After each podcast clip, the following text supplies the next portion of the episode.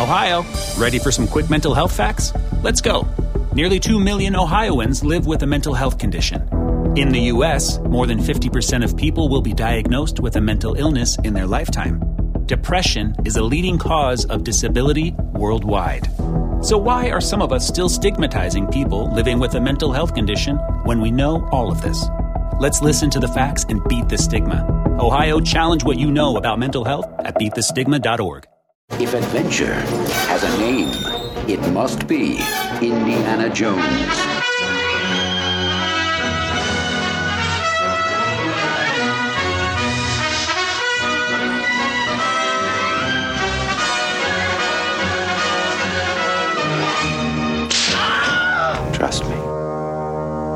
Hi, this is Ed Dolliston, and welcome to episode 13 of the IndyCast, your weekly look at Indiana Jones news from around the world. Before we get started, we've got a pretty big Indy birthday to look at. It's the world's most successful movie composer, and someone who has helped Indy's already exciting adventures seem that little bit more adventurous. It's the incomparable John Williams, who is celebrating his 76th birthday on February the 8th. Happy birthday, John. Dr. Jones, now you must understand that this is all strictly confidential. eh? I understand.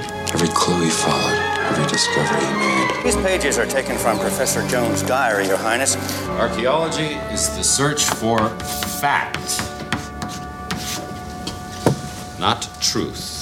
In less than a week, next Friday to be exact, the 1 minute 43 second trailer for Indiana Jones and the Kingdom of the Crystal Skull will be hitting theatres with the Spiderwick Chronicles and online soon after. Variety reports that the reason for the delay of any footage from the film being released is that it only recently wrapped, so much of the material that would go into the trailer just wasn't ready until now. The other reason was that awareness and anticipation is already so high that the producers didn't feel the need to show too much too soon. But don't worry, next episode will have a full breakdown. Land. Official Pix, of course, sponsors of the Forcecast, announced their first ever signing with everyone's favourite Indiana Jones and Star Wars actor, Harrison Ford, who'll be signing an exclusive licensed limited edition Indiana Jones photograph and one very cool Han Solo image. Interestingly, the Indy 4 photo is a new shot of Indy and has a rather interestingly shaped modified body in the background, but I'll get to that later on. And it's also limited to just 50 hand number pieces each. How much will they cost? Well, they did cost a pretty cool $439.99 each. I say did because they sold out in just 15 seconds. 15 seconds! There is no doubting the coolness of Harrison Ford. We finally got our first look this week of what would seem to be the artifact that Indy is after in the Indiana Jones and the Kingdom of the Crystal Skull. That is, we did until the studios asked MovieWeb to take down the image. So, for those of you who didn't get to see it, what did it look like? Well, for starters, it was a skull, and it was crystal. But it didn't look like the crystal skulls we've seen on Arthur C. Clarke's Mysterious World. No, in fact, I'd say the skull was kind of alien looking. In fact, HarrisonFordWeb.com have managed to steer clear of the Lucasfilm lawyers and have an image up for view. They've superimposed the photo of the skull of the Indy 4 poster. Is it a fit? Well, let's just say they chose wisely. Still on the Crystal Skull, Harvard professor of archaeology and crystal skull expert Marc Zender spoke with MTV News about the recently pulled image. Zender said the dentition, vestigial nose orifice, massive eye cavities, and the dolichocephaly put this thing into a very different class of entity. What does that mean in English? Well, he goes on to say, it looks foreign, really strange. Uh huh. Thank you, Captain Obvious. Speaking of first looks, IndyCast's correspondent Mitchell and listener Matt both sent in a new pic from an Italian magazine. Of course, while the text is in Italian, you don't need to be fluent to see that Agent Spalko has Mutt exactly where she wants him. Check out the IndyCast Flickr page for a closer look. Why does Indy look so cool? Well, a new video on the official Indy website looks at Indy's iconic wardrobe and speaks with director Steven Spielberg, Harrison Ford, and his personal costume designer Bernie Pollack. As always, it's a great watch, so visit it at indianajones.com to check it out. Indiana Jones Toht and Cairo swordsman action figures, each sold separately from Raiders of the Lost Ark collection, new from Kenner. How long have I've been looking for that? All your life? Dan Curto and the always excellent Cool Toy Review take a visual tour of Indiana Jones collectibles through the ages. Beginning with the vintage Kenner action figure line, you get to see not only all the series of action figures, but the awesome playsets too, which most likely will see jazzed up as part of the 2008 range. Visit CoolToyReview.com and make sure you have a good few hours set aside to check it all out. And while you're there, take a look as they showcase the Indiana Jones Lego range as well as some really cool animations. Skulls and Chains usually are fashion choices of pirates or bikie gangs, but Action Figure Insider lets you know that now you too can join in the fun with your own Crystal Skull keychain. Not content with hanging an alien creature's noggin from your jeans? Well, you can also get the Ark of the Covenant, Nurhachi, the headpiece of Ra, a Sankara stone, Grail Cup, Golden Idol, or a Thuggee voodoo doll. At this stage, it seems they'll only be available in Japan. Let's hope they can make it stateside. I've got a scan up at the IndyCast Flickr page. If the Indiana Jones cereal, Pop Tarts, and Dr. Pepper doesn't satisfy your hunger, a helping of Nestle's Indy ice cream is a great way to finish your meal. From the box art, the ice cream bars seem to be covered with an orange coating wrapped with a chocolate swirl over a peanut butter flavored ice cream. Also, the wooden ice cream sticks seem to have some printed Indy info on them. Maybe a sign of a competition, perhaps. Let's hope they've got something inside, though. I remember in Australia they had the uh, Return of the Jedi ice creams and they had Jedi jelly. Sounds like something you extracted from a Jedi's bone marrow, but I've got to say, the thing tasted delicious. Thanks to Mitchell for the image, and you can check out that image on the IndyCast Flickr page. I will take the book now. What, book? You have the diary in your pocket. There are pages torn out of this. This book contained a map. Where are these missing pages? This map. We must have these pages back. TheRaider.net has revealed the cover of the Indy 4 novelisation. It's the Drew Struzan poster artwork, while the junior novelisation features Fonzie, I mean Mutt, on his bike with a silhouette of Indy in the background. Don't worry, this is kids' play. Uh oh. What did you do now, Indy?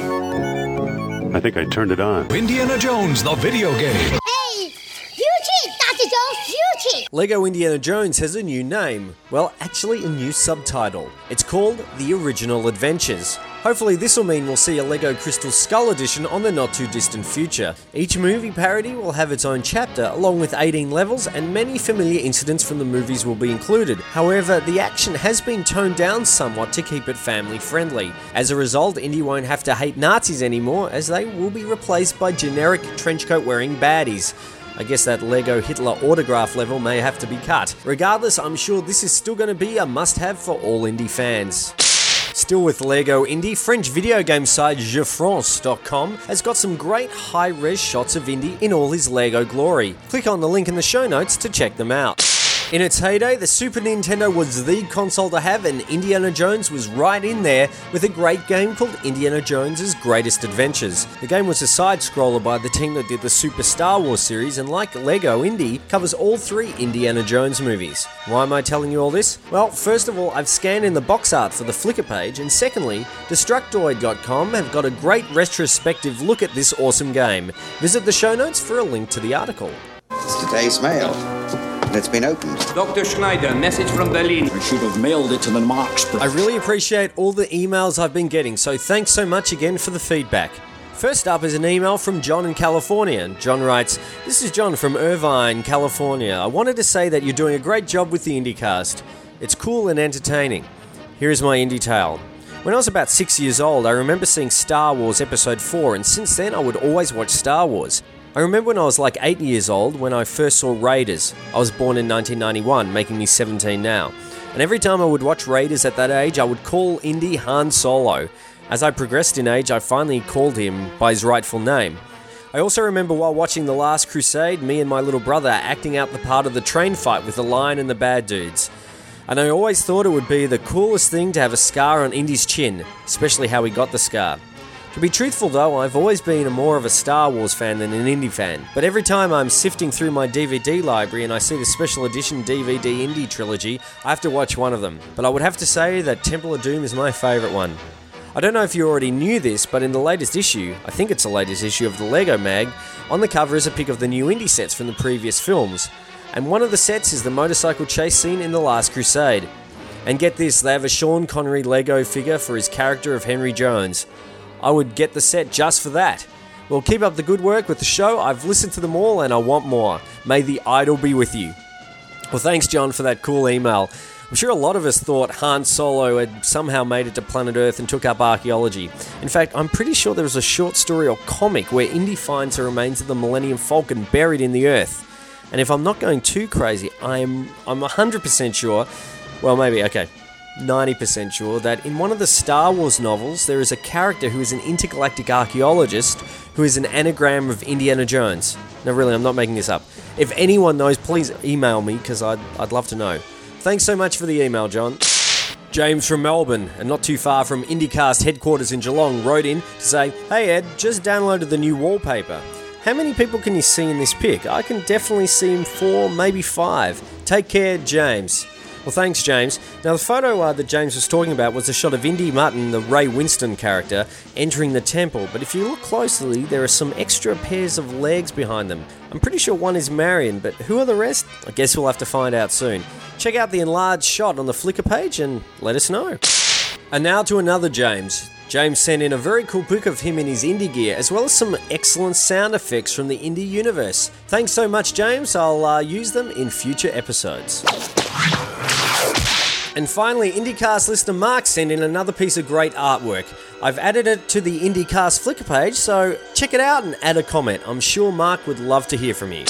Now, I'd just like to say a huge thank you to Pedro and also his cousin Paulina, who managed to get me an exclusive 7 inch Indiana Jones from Disneyland. Fortunately, I won't be getting to Disneyland for at least another two or three years, so I really appreciate you guys going to the effort to uh, get this and get it to me here down under. The figure itself is fantastic. If you ever get the chance to get one, I can't highly recommend it more. It is wonderful, the detail is fantastic, and I'll have a full review next week. Thank you again, Pedro and Paulina. Now, if you have an Indy tale, a news story, or just want to say hi, don't forget you can send me an email at ed at comicgenius.com, and I'd really love to hear your thoughts on the Indy trailer when it debuts next week. Of course, you can also discuss any of the stories you heard today in the dedicated forums at rebelscum.com. Don't forget you can also send in your Indy related photos to me and I'll add them to the IndyCast Flickr page at www.flickr, that's F-L-I-C-K-R dot com forward slash photos forward slash IndyCast. Well, that's it for another week in Indiana Jones news. As always, I'd like to thank Dustin, Dan, Jay, Jimmy Mack, Jason, Pete, and everyone at theforce.net. This is Ed Dollister telling you to remember If adventure has a name, it must be Indiana Jones. This podcast is not endorsed by Lucasfilm Limited or Paramount Pictures and is intended for entertainment and informational purposes only. The official Indiana Jones site can be found at www.indianajones.com. Indiana Jones, all names and sounds, and any other Indiana Jones related items are registered trademarks and or copyrights of Lucasfilm Limited or their respective trademark and copyright holders. All original content of this podcast is the intellectual property of the Force.net LLC unless otherwise indicated.